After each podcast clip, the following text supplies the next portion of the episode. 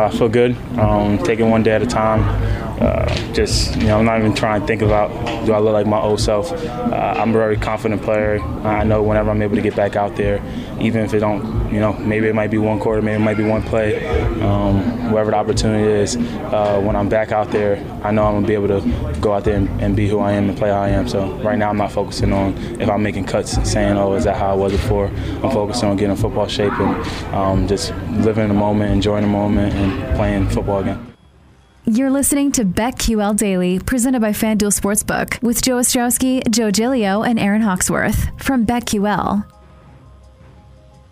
Giants running back Saquon Barkley bring in a lot of pieces to that offense and really address the offensive line. So we'll see how things shape up for Daniel Jones in year number three. Joe Ostrowski, Aaron Hawksworth with you on BetQL Daily on this Friday. Thanks for listening via the BetQL network. Check us out on the Audacy app, also on Twitch, twitch.tv slash BetQL. Let's bring in Adam Levitan from Establish the Run. Terrific on the NFL. Adam, we're inside of a week away. How you feeling heading into the season? Got every you have all your bets down, everything you like in?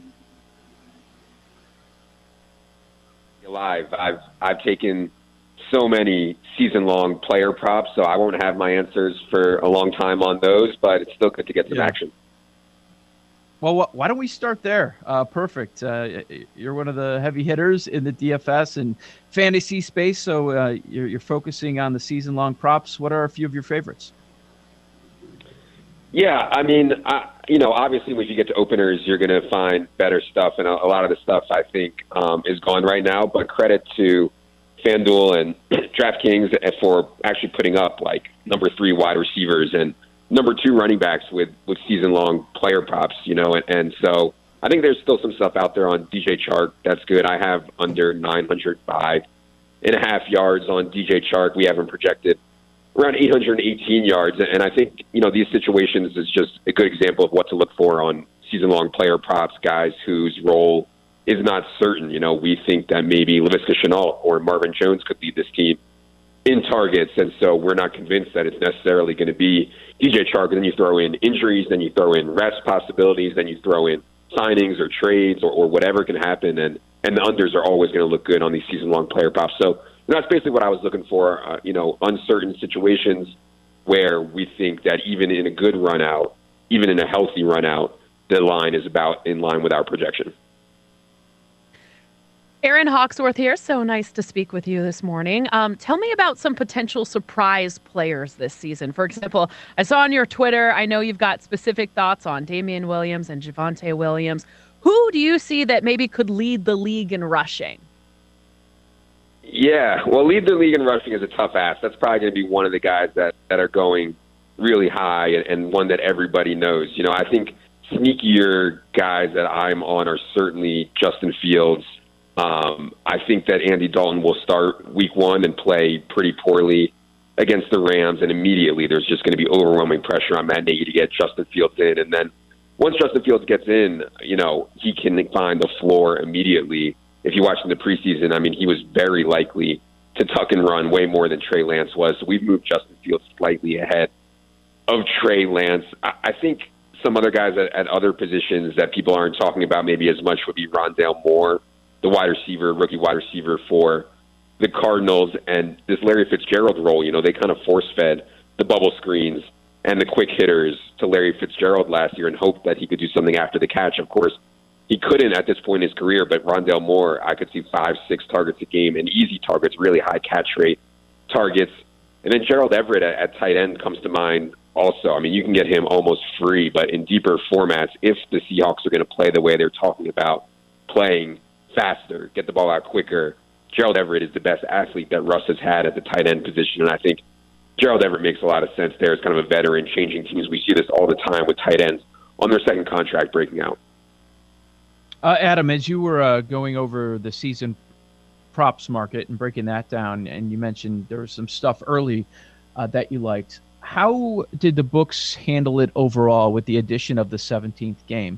With the quarterback play, uh, we, we don't think there's going to be much of a change there. There were some rumors. I don't I don't know if it's actually going to happen, but uh, there has been some chatter with the extra game that maybe some guys won't get the heavy workload like they did in the past, uh, especially with running backs, or maybe there will be an extra week with your playoff spot solidified, or maybe your season's over earlier and guys don't play as much uh, late in December.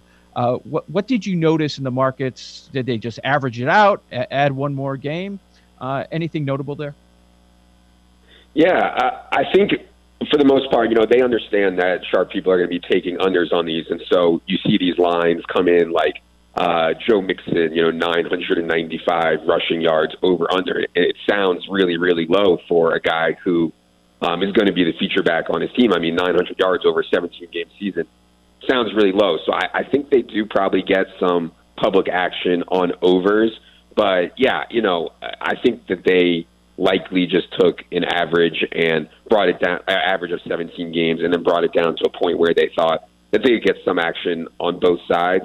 Um, yeah, I think you make a great point about extra rest. I mean, any team which uh, has stuff locked up, we know teams like the Chiefs, as soon as they get things locked up, they like to sit their players for the playoffs. And then bad teams, you know, on the other side, you could see unders on on Jaguars or Bengals, whoever you think is going to be bad this year. I mean, they're going to be really in bad shape, and some veterans on their team I could see not wanting to play in Week 17, their 17th, I'm sorry, their 17th game or their 16th game. So you know, all roads are just going to lead back towards unders. I think the books try to understand that, but but like I said, that there, I'm sure there's some public money on the overs also.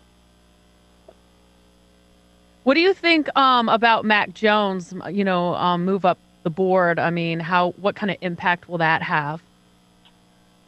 Yeah, I think it's better for the Patriots. A, a lot better for the Patriots. You know, I, I had big faith on on the Patriots last year, just based on Cam not being healthy and not being able to throw vertically and aggressively. So, um, I think Mac Jones looked awesome in the preseason. I think he'll be a big upgrade for them as a team from fantasy perspective. I don't think Mac Jones is really in play uh, at all. They're going to play different than the rest of the NFL is playing. They're going to play with two tight ends, Hunter Henry and Jonnu Smith. They don't have very many weapons at the wide receiver position. They're going to try to run the ball. They have, you know, easily top five offensive line, and so I don't think Mac Jones is going to find any explosive stats or explosive fantasy games on a consistent basis. But for the Patriots in real life, I think he'll be a big upgrade with Adam Levitan, co-founder of Establish the Run, BetQL Daily, Joe Ostrowski, Aaron Hawksworth with you on the BetQL network. Uh, have you placed a wager on Offensive Rookie of the Year, or do you have a plan of attack in season? Yeah, good question. You know, the the offensive, you know, the MVP award almost always goes to quarterback. Uh, that's not the case with offensive rookie of the year, you know, but there's so many good quarterback prospects this year. I think that Fields and Mac and Lawrence are obviously going to play a ton. I think Zach Wilson is going to be better than people think, but you know, then you have the special skill position players. I mean, Kyle Pitts, uh, you know, I, if Kyle Pitts goes over a thousand yards at the tight end position as a rookie, I think he would be a pretty good contender as well. So I haven't bet anything yet. I think, you know, the market has really soured on Ja'Marr Chase, and I think Ja'Marr Chase is just a really unique prospect, and I'm not too worried about him dropping some balls in camp and stuff. But if the Bengals are really bad, it's hard to see him winning uh, the vote. So you know, if if you could get Ja'Marr Chase 25, 30 to one, I think that would be good. He opened at 13. I think it went down to to around 20 to one on FanDuel at one point. I'm not sure what it is now, but I think that's at least at least interesting. Yeah, I was also thinking about Kyle Pitts um, for Rookie of the Year. Um, I saw you wrote about my perfect day. Um, just give us a little teaser, a little preview, some of your favorite picks from that.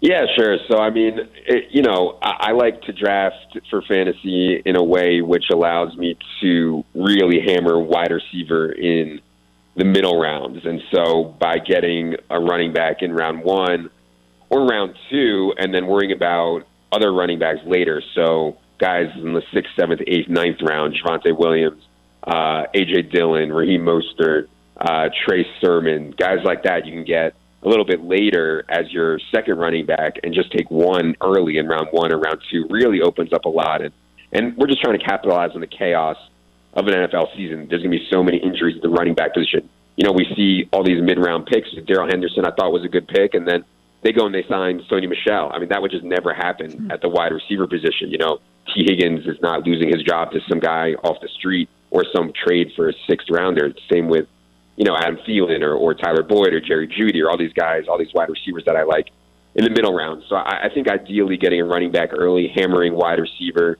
and maybe tight end early-ish, and then going back to running back later is the way I like to play it. Um, and that would kind of be the perfect setup. And, and getting a rushing quarterback late, you know, one of Jalen Hurts or Justin Fields or someone like that, Trey Lance, someone like that later if you miss on the kind of Josh Allen, Kyler Murray, Patrick Mahomes, Lamar Jackson tier, I think is good.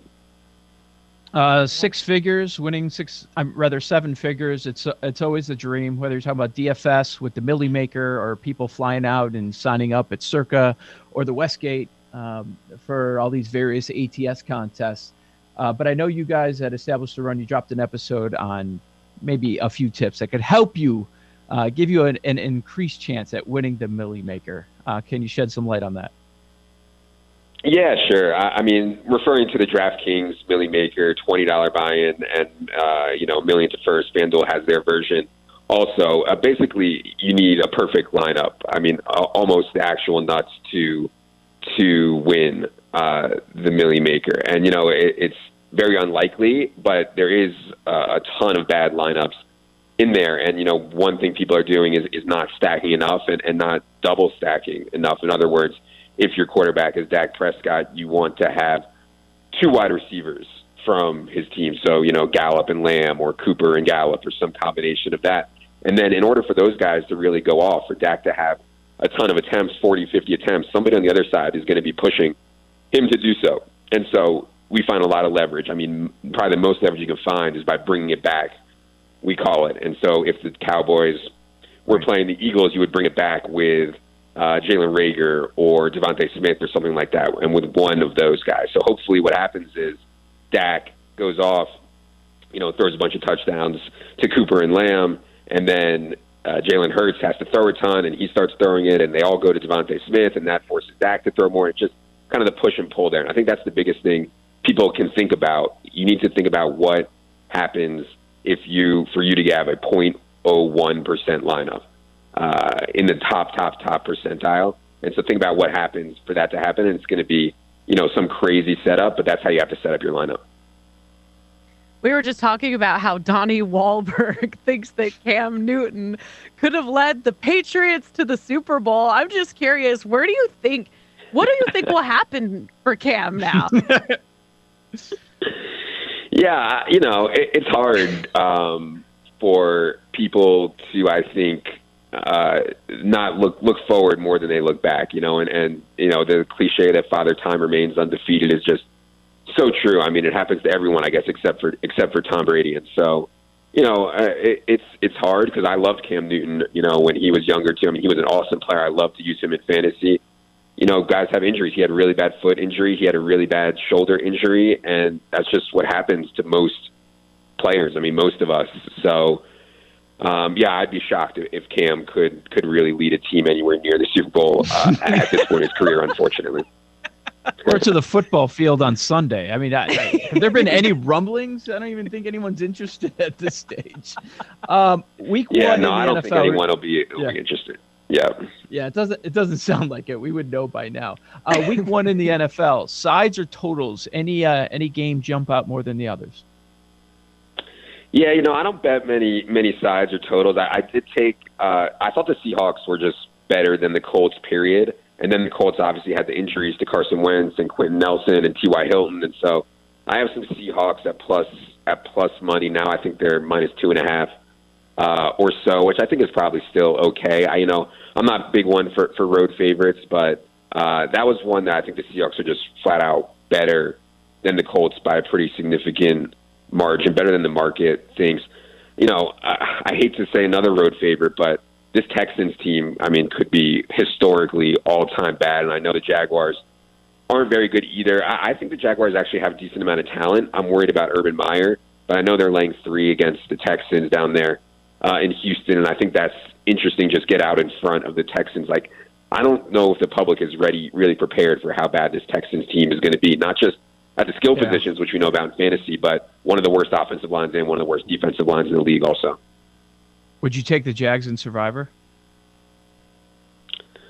I have a pretty staunch rule of no uh, road favorites in Survivor, Mhm. uh, but um, ah, God, you know, you're It's probably not going to get another chance to try to use the Jaguars. Well, you'll get to use the Jaguars home against the Texans eventually.